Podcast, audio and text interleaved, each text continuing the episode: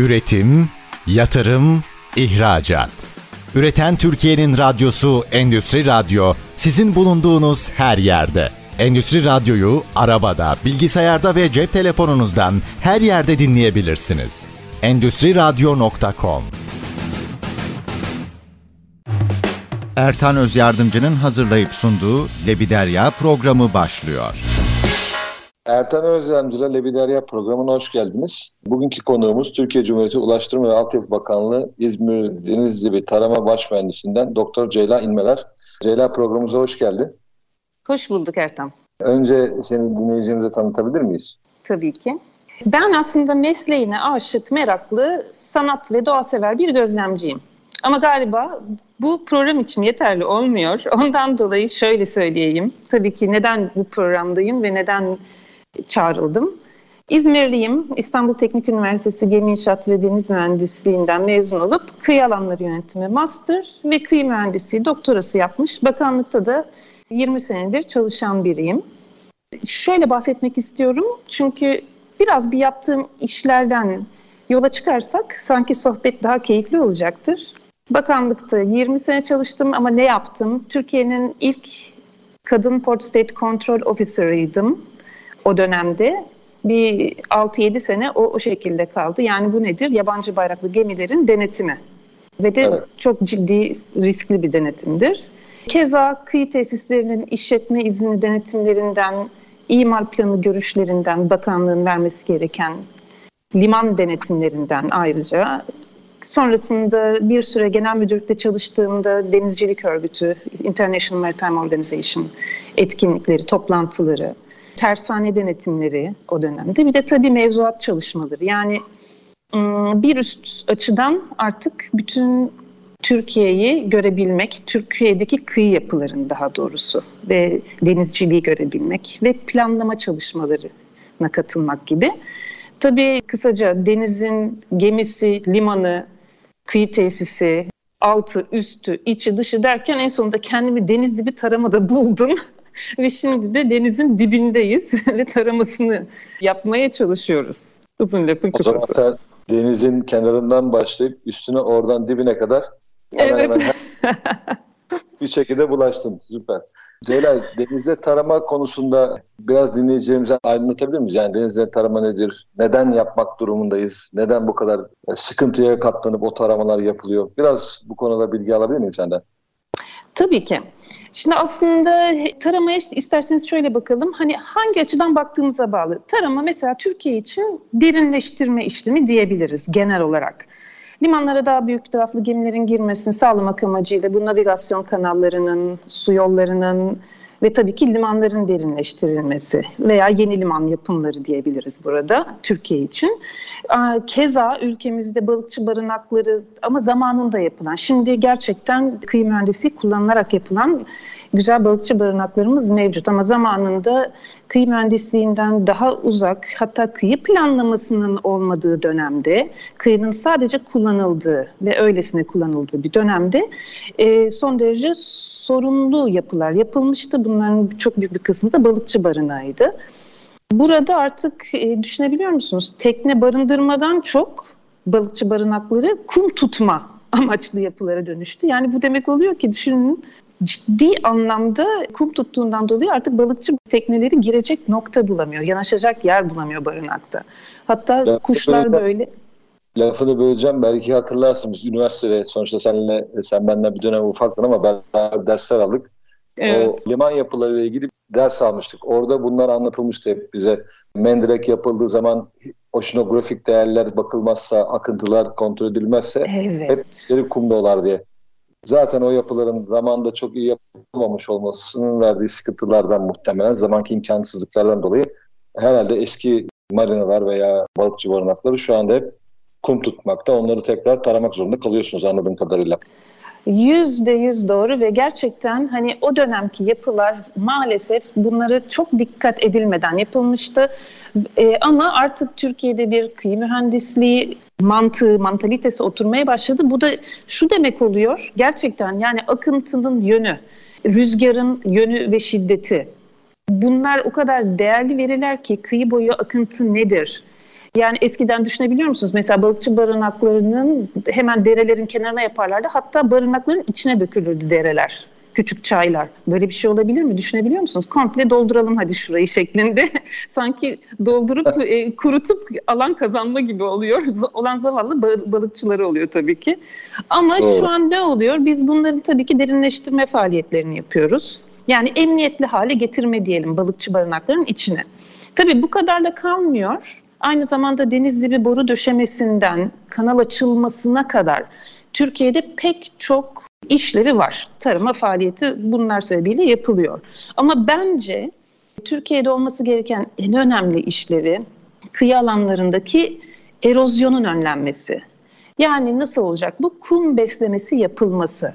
Bunu yine tarama cihazlarıyla yapabiliyoruz. Fakat bu konuda Türkiye olarak biraz gerideyiz. Çünkü bizim mevzuatımız çok ağır. Ama e, evet yapılabilir mi? Yapılabilir.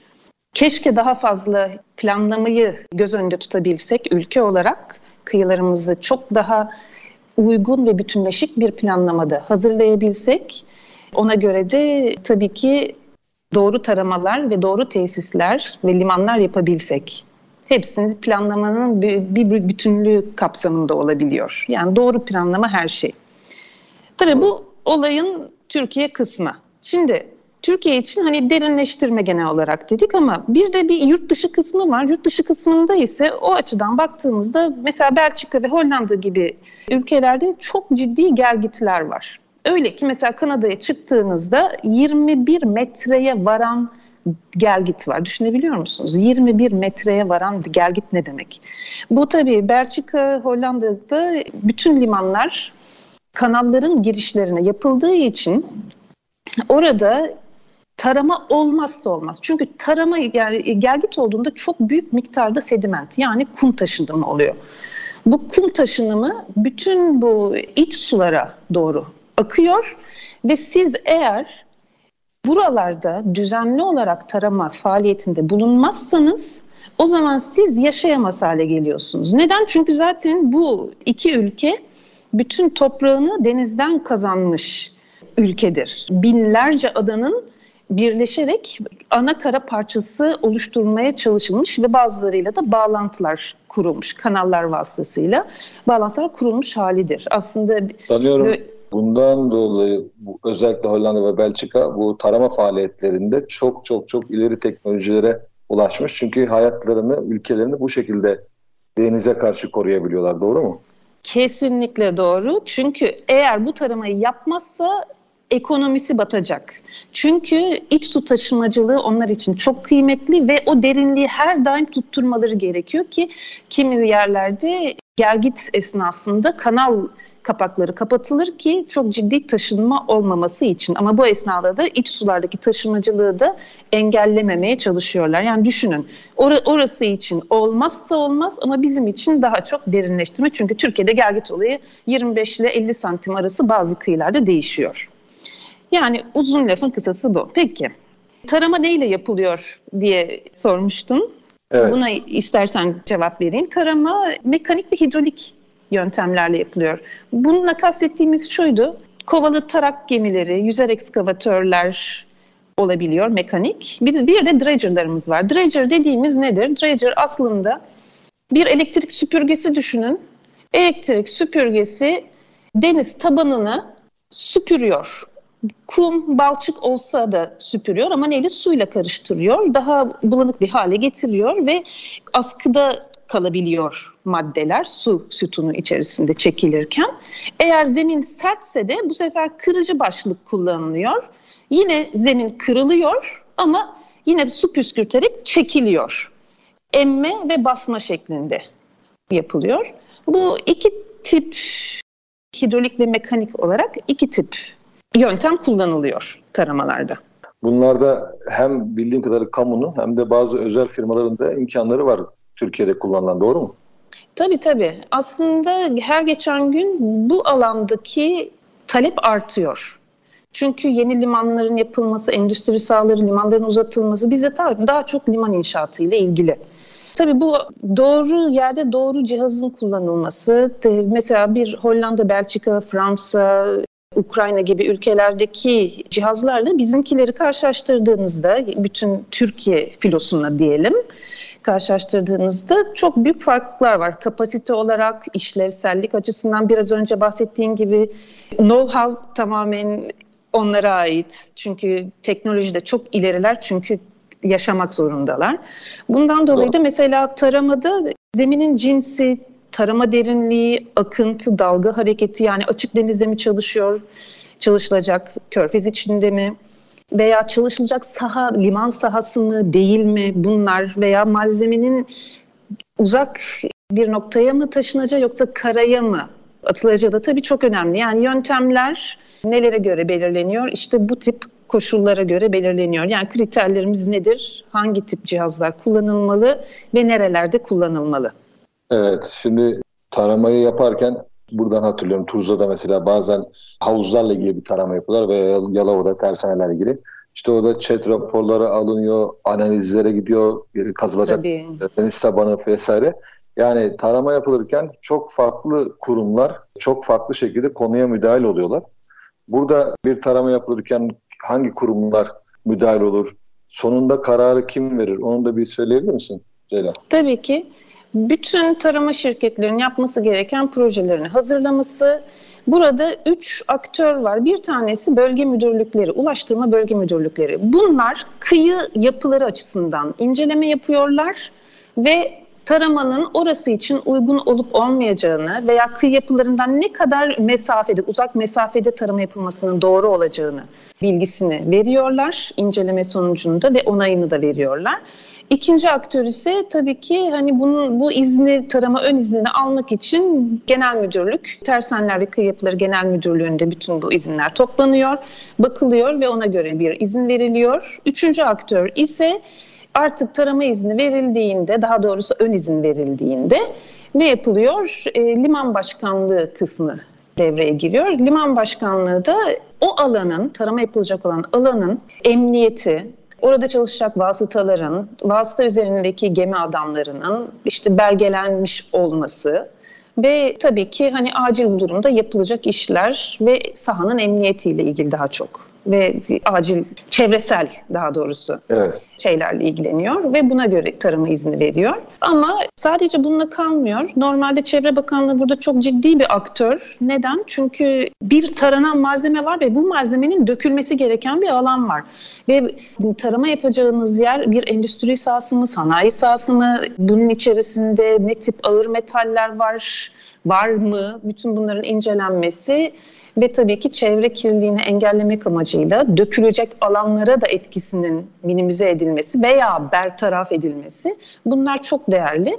Çevre Bakanlığı'nın belirlediği alanlara dökülüyor bu taranarak çıkarılan malzeme Tabii eğer karaya taşınmayacaksa. Karaya taşındığında tabii bu sefer daha farklı aktörler devreye girebiliyor ama keşke şu güzel kumlarımızı özellikle tertemiz bazı marinalar ve balıkçı barınaklarında gerçekten tertemiz kum çıkıyor.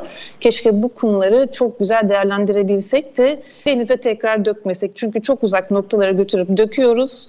Oysa ki çok güzel kum besleme yapılabilir ve erozyonu çok ciddi önleyebiliriz. Bu erozyonla ilgili daha önceki konuklardan, sohbetlerden aklımda kalan böyle bir mahmuz sistemleri falan var diyebilirim. Çünkü alüvyonlar geldiği zaman oraları dolduruyorlar.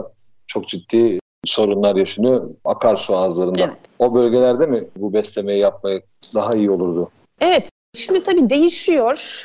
Yörenin durumuna bakmak gerekiyor. Mesela nehirlerden siz ne kadar çok kum çekerseniz doğa bir şekilde dengesini buluyor. Diyor ki sen benden kum çektiysen ben de senden o kumu alırım diyor. Ve bu sefer de sizin nehir, nehirin üst yatağından çektiğiniz bir kum parçasını o sizin kıyınızdan çekmeye başlıyor. Ve bir bakıyorsunuz birdenbire Aa, kıyı neden daraldı? Gitgide deniz içeri girmeye başladı. Eyvah kıyılarımız gidiyor bunlar. Önemli olan nedir? Dengesini bozmamak doğanın. Çünkü doğa inanılmaz bir dengede sürdürüyor. Kıyı boyu akıntılar inanılmaz. Yani her yere mahmuz yapmak doğru bir şey değil. Her evet. yerin gereği farklıdır. Kıyı boyu akıntısı, dalgaya gösterdiği direnç farklıdır. Ondan dolayı muhakkak incelenmesi ve o şekilde yapılması gerekiyor. Yani bir yer için doğru olan bir formülasyon bir diğer kıyı için asla doğru olamıyor. Buna dikkat etmek lazım. Her bölgede, her çalışmada bütün oşinografik değerler, hidrografik değerler, hatta rüzgar Kesinlikle. rüzgar hızları vesaire hepsi tekrardan incelenecek ve ona göre bir plan program yapılacak. İlk bölümün sonuna geldik Ceyla. Kısa bir reklam arası vereceğiz. Reklamlardan sonra tekrar beraberiz. Üretim, yatırım, ihracat. Üreten Türkiye'nin radyosu Endüstri Radyo sizin bulunduğunuz her yerde. Endüstri Radyo'yu arabada, bilgisayarda ve cep telefonunuzdan her yerde dinleyebilirsiniz. Endüstri Radyo.com Ertan Özlemciler Evi Derya programının ikinci bölümündesiniz.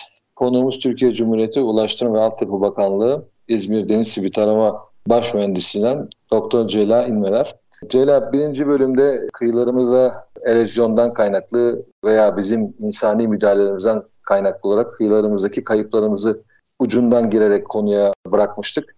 Kıyılarımızın daki yaşanan kayıplar veya kıyılarımızın bize bizim için olan önemli bize bir paylaşabilir misin, anlatabilir misin? Tabii ki seve seve çünkü bu konu en sevdiğim konu. Neden? Çünkü her şey anlamakla başlıyor. Eğer bir şeyleri gözlemleyebilirsek, anlayabilirsek o zaman seviyoruz, sayıyoruz ve onun da yaşam hakkı olduğunu düşünüyoruz ve korumaya başlıyoruz çok sağlam bir doğa savunucusu, koruyucusu olmaya çalışıyorum. Çünkü onların da bir hakkı var ki kıyılar neden bu kadar önemli? Çünkü kıyılar hatta şöyle diyeyim öncelikle karanın suyla birleştiği her nokta son derece büyük zenginlikler barındırıyor ve çok büyük canlı çeşitliliği.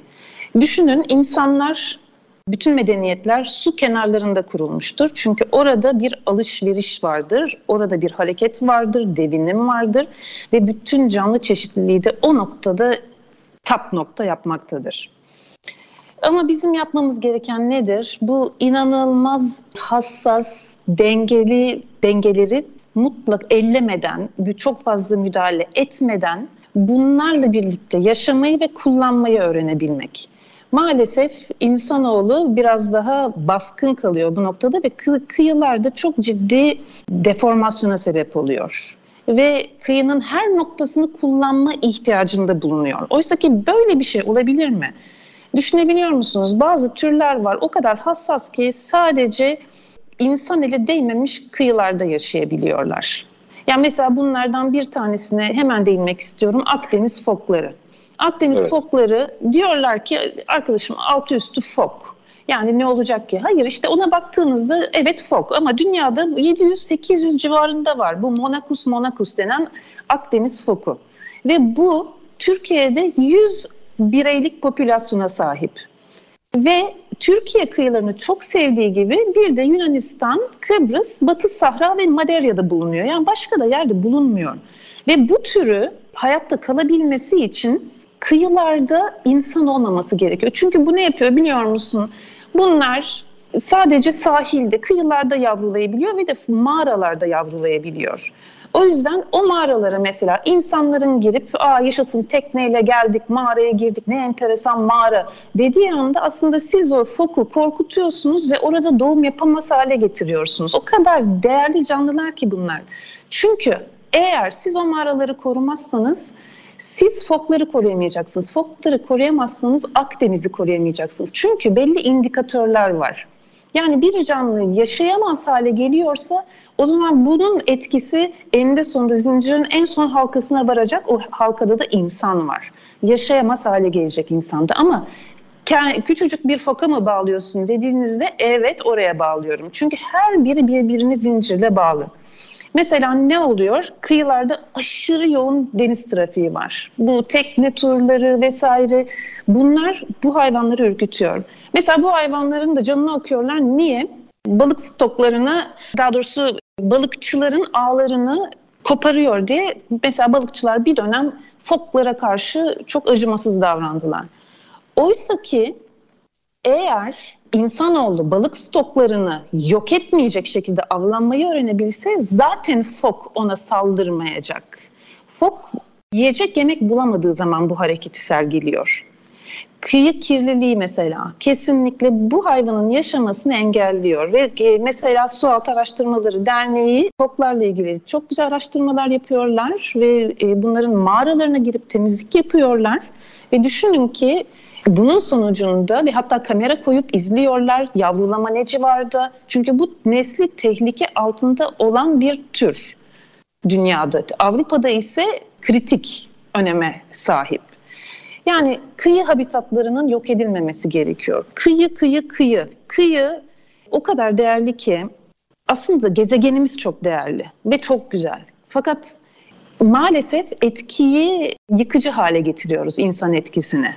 Mesela Muğla kıyılarını ele alalım. Muğla kıyıları geçtiğimiz yaz çok enteresan ve hoş bir şeye tanık oldum. Bir tekne turuna çıkmıştık. Datça'yı Yarımadası'nı geçtikten sonra döndük. Hadi dedik burada çok güzel bir koy var atlayıp yüzelim. Yüzdüğümüzde ne gördük biliyor musunuz? Zaten insan etkisinin hiç olmadığı bir nokta.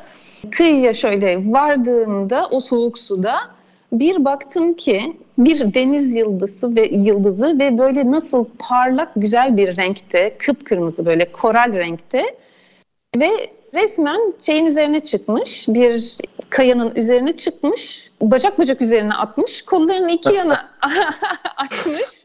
Orada güneşleniyor gibi. Ama böyle bir güzellik olamaz ve ben o güne kadar diyordum ki ya kesinlikle bu resimler, sualtı resimleri Photoshop falan ve ben Photoshop yaşadım resmen. yani böyle bir renk olabilir mi? Böyle bir cicilik olabilir mi? İşte mesela evet. bu hayvanın orada yaşaması için o suyun temiz olması gerekiyor ve insanın olmaması gerekiyor. Kendi kendime dediğim şey iyi ki burada şu an kimse yok ve ilk yanımda fotoğraf makinesi yok. Beynimle bu kareyi çektim ve ben bunu hayatım boyunca unutamayacağım. Çünkü o canlının orada kendi arkadaşlarıyla yaşama şansı olması gerekiyor. Evet. Bundan dolayı yani bu kadar tür çeşitliliğinin fazla olduğu yerde tabii ki kıyıları bu kadar değerli hale geliyor ve mesela doğal kıyılara da değinmek istiyorum. Doğal kıyı o kadar önemli ki Türkiye'de kalmamış halde artık neredeyse çok azaldı. Azalmasının sebebi de şu ve daha doğrusu facialara yol açmasının sebebi. Mesela bir, bizde yapılan her türlü kıyı faaliyetleri, pardon kıyı mühendisi faaliyetleri mutlaka duvar örmek, beton örmek veya işte evet. mendirek yapacaksınız veya ne yapacaksınız işte mahmuz vesaire ama mutlaka bir denize ulaşım engelleniyor ve betonlaştırılıyor ve duvar şeklinde. Bu işte hard engineering dediğimiz kısım. Ama oysa ki dalgının enerjisini boşaltması gerekiyor ve doğal kıyılarda düşünebiliyor musunuz? Yüzyıllar boyunca o kıyılar şekillendiriliyor ve şekillendirildiği için de artık o kıyılar eşsiz hale gelmeye başlıyor. Ve canlılar orada o kadar dövünmeye dayanıklı hale gelmiş kıyılarda da çok rahat yaşayabiliyorlar ve kendilerine yuvalar bulabiliyorlar. Yani doğal kıyı çok önemli. Peki biz bu kıyıları nasıl koruyacağız? Şimdi kıyılar... olan orası. Nasıl koruyacağız kalanları? Ya değil mi? İşte sevmek, her şeyin başı sevmek. Yani sevdiğinizde, anladığınızda koruyabiliyorsunuz ama tabii ki bir anayasada harika bir madde var ve birebir kıyı kanuna geçmiş maddedir bu da. Kıyılar devletin hüküm ve tasarrufu altındadır. Ve evet. kıyılardan herkesin eşit ve serbest olarak yararlanması gerekmektedir. Yani kamu yararı önceliklidir. Tabii kamu yarar derken ben şunu da eklemek istiyorum. Kamu artı yaşayan diğer bütün canlıların. Belki canlıların dili olsa da onlar da kendi kanunlarını savunabilseler. Tabii şimdi bu kanunlar, kanunun bu maddeleri çok güzel. Kıyı kanunu da evet daha da iyileştirilebilir ama şu an içinde güzel bir kanun. Kanunlarda biliyorsunuz aynı zamanda cezai hükümler de kıyı korumayı teşvik eder fakat cezai hüküm her zaman yeterli olmuyor. Yani Ceylan, sadece bir, bir araya Çok... gireyim burada dinleyeceğimize Heh. bir dipnot vermekte fayda var. Çoğu Tabii biliyordur belki ama benim bildiğim en azından sen tam doğrusunda söylersin. Bugün Türkiye Cumhuriyeti sınırları içindeki kıyılarda yapılmış olan turistik tesisler, tersaneler, limanlar, marinalar bunların hepsi aslında devlet izniyle üst kullanım hakkına sahipler. Topraklar, kıyı hattı tamamen yine kamunun mülkü ve idaresi altında sadece birkaç özel yer haricinde benim bildiğim e, bütün bu bölgelerin hepsi geçici olarak kullanıma açılmış. İlerleyen zamanlarda tekrar kamunun kullanımına geri verilebilecek şekilde kiralık üst kullanım hakkı verilmiş yerler.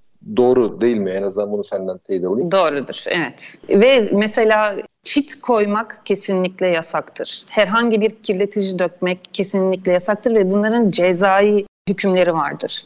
Ve tabii ki yani biraz daha sıkı belki tedbirler alınsa kıyı daha az harap olacak. Çünkü çok fazla paydaş var. Yani turizmden tutun, balıkçılıktan, yerleşim yerlerinden, canlıların yaşayacağı noktalardan, maden aramacılığından, ormancılıktan, denizcilikten yani o kadar çok sektörü barındırıyor ki bu kadar çok sektöre hepsine bir yer bulabilmeniz ancak doğru planlamayla oluyor. O yüzden sadece ceza uygulamak hiçbir zaman çözüm olamıyor. Önce gözlemlemek, önce anlamak Ondan sonra saygı ve sevgi duymak. Sevgi her şeyin çözümü oluyor. Yani gidip de ben kıyıyı mı seveceğim? Evet aynen öyle. Gözlem yaptığınızda öyle şeylere denk geliyorsunuz ki ve öyle yaşamlar var ki evet çok anlamak gerekiyor. En başta anlamak gerekiyor belki de.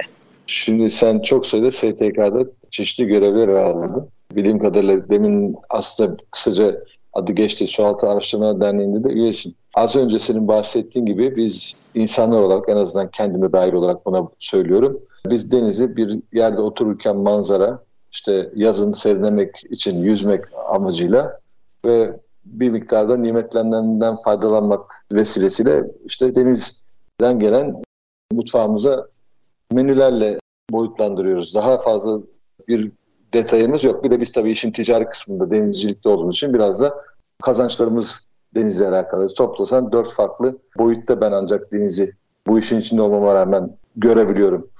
Bir de denizin altında neredeyse belki yüzde 50-60'ını keşfedebildiğimiz, çok fazla da keşfini yapamadığımız derin sularda bir alem var, bir hayat var. Bu Sualtı Araştırma Derneği olarak neler yapıyorsunuz? Ne faaliyetler var, ne hedefler var? Onları da biraz paylaşabilir misin dinleyicilerimize? Bilmesinde fayda olacağını düşünüyorum. Seve seve. Çünkü gerçekten sağlam bir STK'cıyım ve bununla gurur duyuyorum ve herkesin de kendine yakın bir STK'da görev almasının çok doğru olacağını düşünüyorum. Şimdi Sualtı Araştırmalar Derneği aslında temeli 1983 yılına dayanan bir dernek. Ve bu Orta Doğu Teknik Üniversitesi'nin sualtı topluluğuyla kurulmuş bir dernek 84 yılında ama. Sonrasında sadece bir üniversite bünyesinde kalmaktansa e, dernek formatına geçip yani topluluk olayından dernek formatına geçip ve olabildiğince fazla insana ulaşmak adına Sualtı Araştırmalar Derneği'ne dönüşüyor ve 1994 yılında resmen kuruluyor. Çok hoş çalışmalar yapıyorlar. Neler mesela ben niye burayı seçtim? Çünkü doğa korumacı yaklaşımları var bilim insanlarıyla çalışıyorlar. Zaten bilim insanları genellikle bu derneğe gönül vermiş oluyor. Sadece onunla kalmıyor. Denizin ısrarla altı olmasına da gerek yok. Mesela bu anlattığım FOK, bu ukalalıkları kısaca Sualtı Araştırmalar Derneği'ndeki çalışmalar sayesinde öğreniyorum ben de. Çünkü bunların farkında olmak çok güzel. Çok saygı duyuyorsunuz ve yaşamınıza farklı bir anlam katmaya başlıyor. Ondan dolayı da kısaca FOK'lar çok önemli yaratıklar unutmuyoruz dermişim. Peki bir şey sorayım bu arada. Efendim? Ee, karette karettelerin hiçbir günahı yok. Niye onlara bir şey söyleyemiyorsun? Dalyan'daki karette karetteler de e, belki foklar kadar zor durumda de, değillerse de orada çünkü bir farkındalık var. En azından bizler de herhangi bir üye, üye olmayan insanlar olarak böyle bir derneğe üye olmayarak karette karetteleri duyduk. Ama Foku mesela ben işte Foça o bölgede Gittiğim zamanlar hani folk hikayelerini dinledim. Ama sadece belki folkla kısıtlamamak lazım. Karette karette ve daha benim bilmediğim pek çok önemli nesli tükenmekte olan canlı bizim kıyılarımızda. Çünkü Anadolu'nun deniz kenarları, Anadolu'nun bütün toprakları gibi çok kıymetli ve çok engin hazinelerle donatılmış. Çok güzel özetledin çünkü şöyle diyebilirim. Tabii yıl 1980'ler hani Altın Kızlar vardı, Sicilya falan. Dorothy'nin evet. annesi. ben bunu en son bir öğrenci topluluğuna bunu söylediğimde Altın Kızları rock grubu zannetmişlerdi. Tabii o gün bugündür dehşet içerisindeyim. Ama şöyle zaten bu Sualtı Araştırmalar Derneği'nin daha doğrusu SAT iken sualtı e, topluluğu iken ODTÜ'de evet. Dalyan'daki bu İstuzu plajında gözlemler yapıp oranın dünya çapında e, Caretta Caretta'nın yavrulama alanı olduğunu belirleyen ekiptir zaten. Bununla evet. birlikte bir de orada bir İngiliz bayan vardır. Orayı korumak için, Dalyan'ı korumak için girişimlerde bulunmuş bir hanımefendi. Gerçekten işte bu yüzden şimdi Caretta Caretta tabii ki çok şükür biraz olsun koruma altına alabildik. Ama ne var biliyor musunuz? Sadece sivil toplum kuruluşlarının çalışması bir işe yaramıyor. Eğer bunu belli karar mercilerine iletebiliyorsanız bunların değerini, önemini işte o zaman işe yarayabiliyor. Geri bildirimi alabiliyorsunuz. Mesela İztuzu için öyle yapıldı. Çevre Bakanlığı hemen olaya el attı. Orman Bakanlığı keza. Bunlar çok önemli girişimler ve oralar özel alan ilan edildi. Bir yer özel alan ilan edildiğinde en azından dokunulmazlığı olmaya başlıyor. Mesela bana kalsa şöyle söyleyeyim.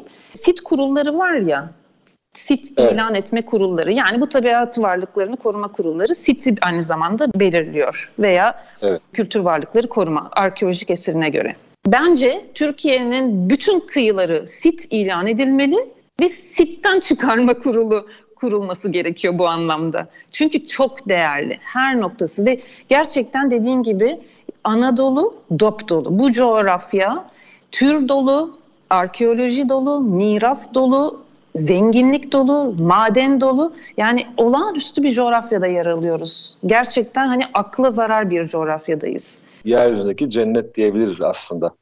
Ee, Gerçekten kıymetini öyle. bilene. Ceyla böleceğim konuşmanı çünkü bölümün sonuna geldik. Bir reklam arasına gidelim. Üçüncü bölümde tekrar dinleyicilerimize bir araya gelelim. Tabii ki. Üretim, yatırım, ihracat. Üreten Türkiye'nin radyosu Endüstri Radyo sizin bulunduğunuz her yerde. Endüstri Radyo'yu arabada, bilgisayarda ve cep telefonunuzdan her yerde dinleyebilirsiniz. Endüstri Radyo.com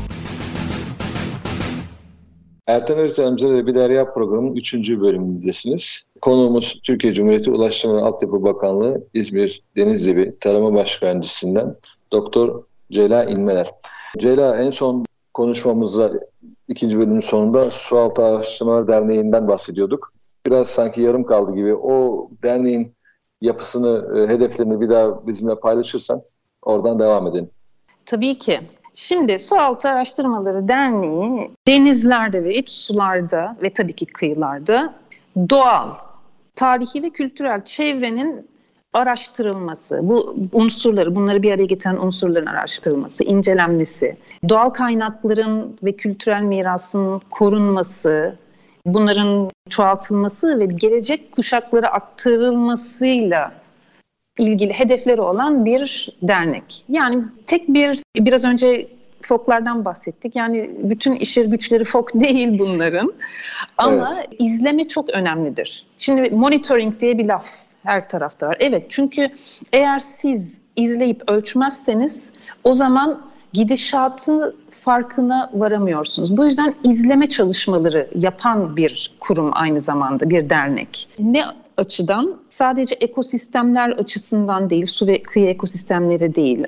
Deniz biyolojisi, ekolojisi, sualtı hekimliği, denizcilik tarihi, mesela mağara bilimi bunlar da çok değerli kıyı alanları yönetimi. Mesela ben daha çok bu kısımda zaten destek vermeye çalışıyorum. Çünkü bu benim master'la, yaptığım master'la ve doktora ile ilgili. Ondan dolayı ben kendimi bu alanda yer bulabildim Sualtı Araştırmaları Derneği'nde ve de çok da güzel Mesela Karaca Söğüt'te yeni bir yat limanı yapılmaya çalışılıyor fakat o yat limanı acaba oranın kapasitesi için o kadar küçük bir koyda o kadar yüksek tekne kapasiteli yat limanının doğru olmadığına ilişkin çalışmalarımız var. Yani biz bir şeyleri engellemeye çalışmıyoruz. Tam aksine yani yapılsın ama sürdürülebilir olsun. Yani oradaki canlılar da mahvolmasın. Oradaki kıyı ekosistemi de e, tahribat görmesin. Ama tabii ki insan da kullanacak burayı. Yani her şey bir dengede olsun. Bu yüzden evet. inceleme ve araştırma yapan bir dernek. Ve tabii ki hani ciddi anlamda bu türleri de inceleyen, araştıran ve de çok gerçekten gönlünü vermiş güzel insanlar var bu dernekte. Ve hepsi bilimsel çalışıyorlar. Her bir bilim insanı olmasa da çok bilimsel çalışan, sistematik çalışan kişiler. Mesela şundan da bahsetmek istiyorum. Bu türlerden biri tabii yüzde yüz Suat Araştırmalar Derneği bunu incelemiyor ama bir deniz çayırı kavramı vardır. Belki sen de duymuşsundur. Deniz eriştesi derler hatta. Kimi insanlar evet, çok rahatsız olur. Çok teknik po- bir bilgim yok doğrusu. Evet. Mesela Posidonia oceanica diye okunuyor. Bu e, söyleniyor daha doğrusu tür. Bu mesela çok çok ender bir tür ve de endemik. Akdeniz'e endemik. Yani bu canlı Akdeniz'de yaşıyor. Bu nedir? Çok enteresan. Karadan denize geçmiş bir çiçekli bitki. Hmm. Ama denizde yaşamını bulmuş ve belli sıcaklıklarda yaşayabiliyor. 11 ile 29 santigrat derece arasında yaşayabiliyor. Fakat yaşaması gereken nokta tuzlu ve temiz su olacak. Onun dışında evet. yaşayamıyor. Mesela Muğla kıyıları olağanüstü güzel. Kıyılar mutlaka gezmişsindir. Koylar olağanüstüdür. Ve burada çok güzel Posidonia çayırları vardır. Yalnız bu deniz çayırları çok ciddi tahribat görmekte.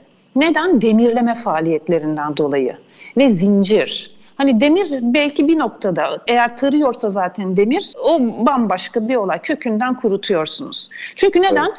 Bu çayırı çıkarttığınız an de, demir faaliyetiyle çıkarttığınız an bir daha tutunamıyor bulunduğu noktaya. Yani ölüp gidiyor artık. Üstüne de belli bir santime çıkması için o yaklaşık yanılmıyorsam son gittiğim bir konferansta dehşete düşmüştüm. Sadece 10 santimlik bir çayır dikeyde çayırın üremesi için 100 yıl gerekiyor. Düşünebiliyor musunuz? Aslında ne kadar yavaş üreyen, ne kadar zor bir tür. Ama bu tür neden önemli? Şimdi oraya gelelim. Neden? Çünkü metrekare başına yılda 5000 litrenin üzerinde oksijen üretiyor.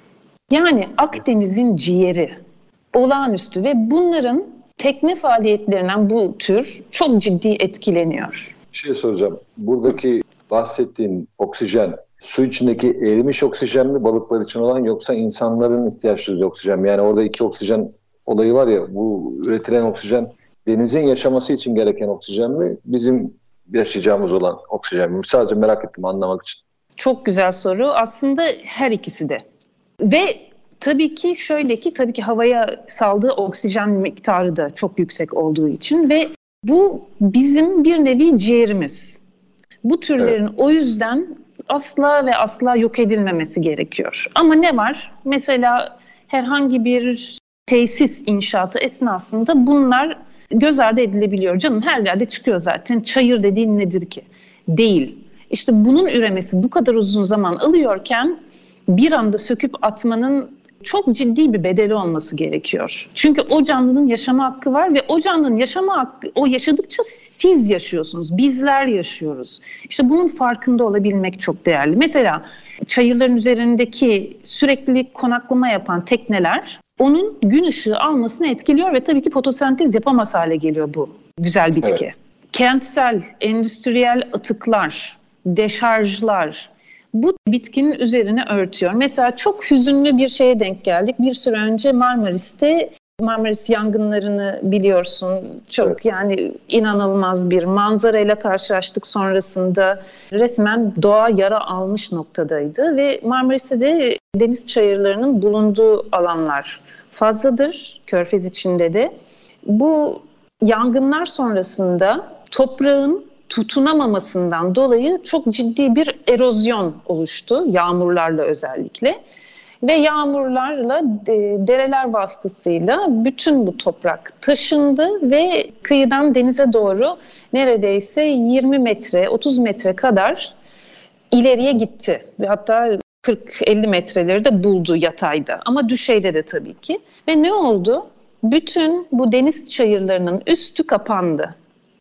Ve hava alamaz hale geldi, yaşayamaz hale geldi. Ve mesela o muhteşem Marmaris artık biraz daha sıkıntılı durumda olacak önümüzdeki dönemlerde maalesef. Hem zaten görsel açıdan işte balçık şeklinde bir görüntü var ve de insanın üzerine bu sene mesela girenlerden öğrendiğimiz kadarıyla bu küllerin yapıştığı söyleniyor denize girenlerce vesaire. Ama önemli olan neydi? Bir takım canlıların orada maalesef bakın zincirleme reaksiyon önce yangınlar, yangın ardından toprak kayması derken deniz içerisinde yaşayan canlıların bundan etkilenmesi ve dön dolaş yine o canlı atmosfere bu salınımı yapıyor. Hem suya hem atmosfere ve yine bizim dezavantajımız oluyor. Yangın nasıl yine, çıktı? Ne olursa olsun yine insan etkisiyle çıktı. Evet. Kaybeden de insan oluyor finalde. Kaybeden yine insan.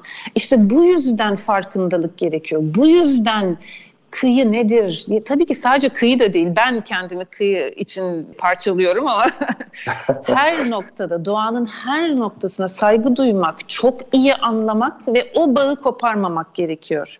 Mesela benim burada tam yeri geldi onu söyleyeyim. Kızılderililerin çok çok sevdiğim bir lafı vardır. Yeryüzündeki bunu yazmıştım okuyacağım izninle. Evet, Yeryüzü üzerindeki her şeye saygılı ol. İster insan ister bitki olsun. Doğa bizim için değerlidir. O bizim parçamızdır. Onlar senin dünyasal ailenin parçalarıdır. Mesela bu o kadar güzeldir ki bu benim tam yaşadığım, hissettiğim doğayı ve daha doğrusu gezegeni anlatıyor bana. Ve bununla hareket etmek o yüzden çok değerli geliyor. Evet Ceyla şimdi sana bir başka kaybedenler kulübünden sorum olacak. Çünkü sen sürekli bir sanırım kaybettiklerini anlattın, yüzümüze vurdun. Program gayet, gayet böyle üzücü gidiyor ama yapacak bir şey yok. Gerçekleri bazen konuşmak zorundayız. Her zaman her şey pozitif değil. 2021 yılında yazın hepimizin lügatına giren bir konu var, müsilaj. Aslında bu biraz da hem kıyıda hem daha açıkta başımıza gelen gördüğümüz enteresan bir, ya, aslında bir yaşam formu. Yani sonradan çıkmış Tabii. bir şey değil. Denizde var olan, bin yıllardır yaşayan, bizle beraber bugüne kadar gelmiş bir bir yaşam formu. Ama öyle bir denge bozulması sonunda 2021'de hepimiz böyle bir konuyla yüz yüze kaldık ve şu anda yok olduğunu düşündüğümüz ama denizin dip tabanında hala ciddi miktarda var olduğu bilinen ve işte araştırmacıların sizler gibilerin takip ettiği, incelediği bir konu olarak her an tekrar gözümüzün önüne gelecek şekilde deniz yüzüne çıkabilecek durumda bekleyen bir derdimiz var. Müsilajla ilgili de böyle bir kısa bilgi verebilir misin dinleyicilerimize? Yani neredeyiz, neden geldik buraya ve ne olabilir müdahale etmezsek? Şimdi müsilaj konusu tabii çok spesifik bir konu ve pek çok araştırmacı, bilim insanı bununla ilgili çalışmalar yaptı. Söylenebilecek çok şey var ama belki de ben şöyle özetleyebilirim. İnsan ne yapıyorsa ettiğini buluyor. Tam anlamıyla bu. Şimdi özellikle Marmara çok yoğun baskıya ve özellikle endüstriyel baskıya tabi bir deniz. Evet. Olağanüstü güzel fakat bir o kadar baskı. En az kaç e, liman vardı en son ki küçüklerini saymadığım halde 77 limanın bir arada bulunduğu bir alan. Burada küçükleri saymıyoruz bu arada. Ve düşünebiliyor musunuz? Bunların gemilerin buraya yanaşan gemilerden gelen atıklardan tutun. Bütün civar yerleşimlerin arıtılmış veya arıtılmamış deşarj hatlarından çıkan girdilerini düşünelim. Üstüne de üzerine de yetmiyormuş gibi endüstriyel atıkları. Şimdi bunlar üst üste girdiğinde, toplandığında çok ciddi miktarda bir besin oluşuyor. Aslında doğa belli bir noktaya kadar bir şeyleri elimine edebiliyor. Ama işte denge, her şeyde denge şart. Aşırı derecede beslendiğinde bu sefer de ciddi sıkıntılara yol açabiliyor. Mesela müsilaj. Yani o kadar ciddi bir besin girdisi oldu ki ki biz buna besin girdisi diyoruz. Aslında e, bizim için asla besin olmayan şeyler o doğadaki canlılar için besin kıvamındadır. Yani azot aslında, ve fosfor, azot ve fosforun çok yoğun miktarda artması. Aslında bizim için kirlilik. Şimdi besin bizim sanki evet, şey, evet. iyi bir Doğru. şeymiş gibi konuşuyoruz ama aslında bizler için o kirlilik başka türlü canlılar için besin olabiliyor. Evet, ee, bu arada çok... sen demin limanları saydın kimyasal işte kirliliği saydın fabrikalardan vesaire. Ben şöyle kafamda bir orada 6-7 tane şehir var şöyle kıyısı olan şimdi hızlıca düşününce.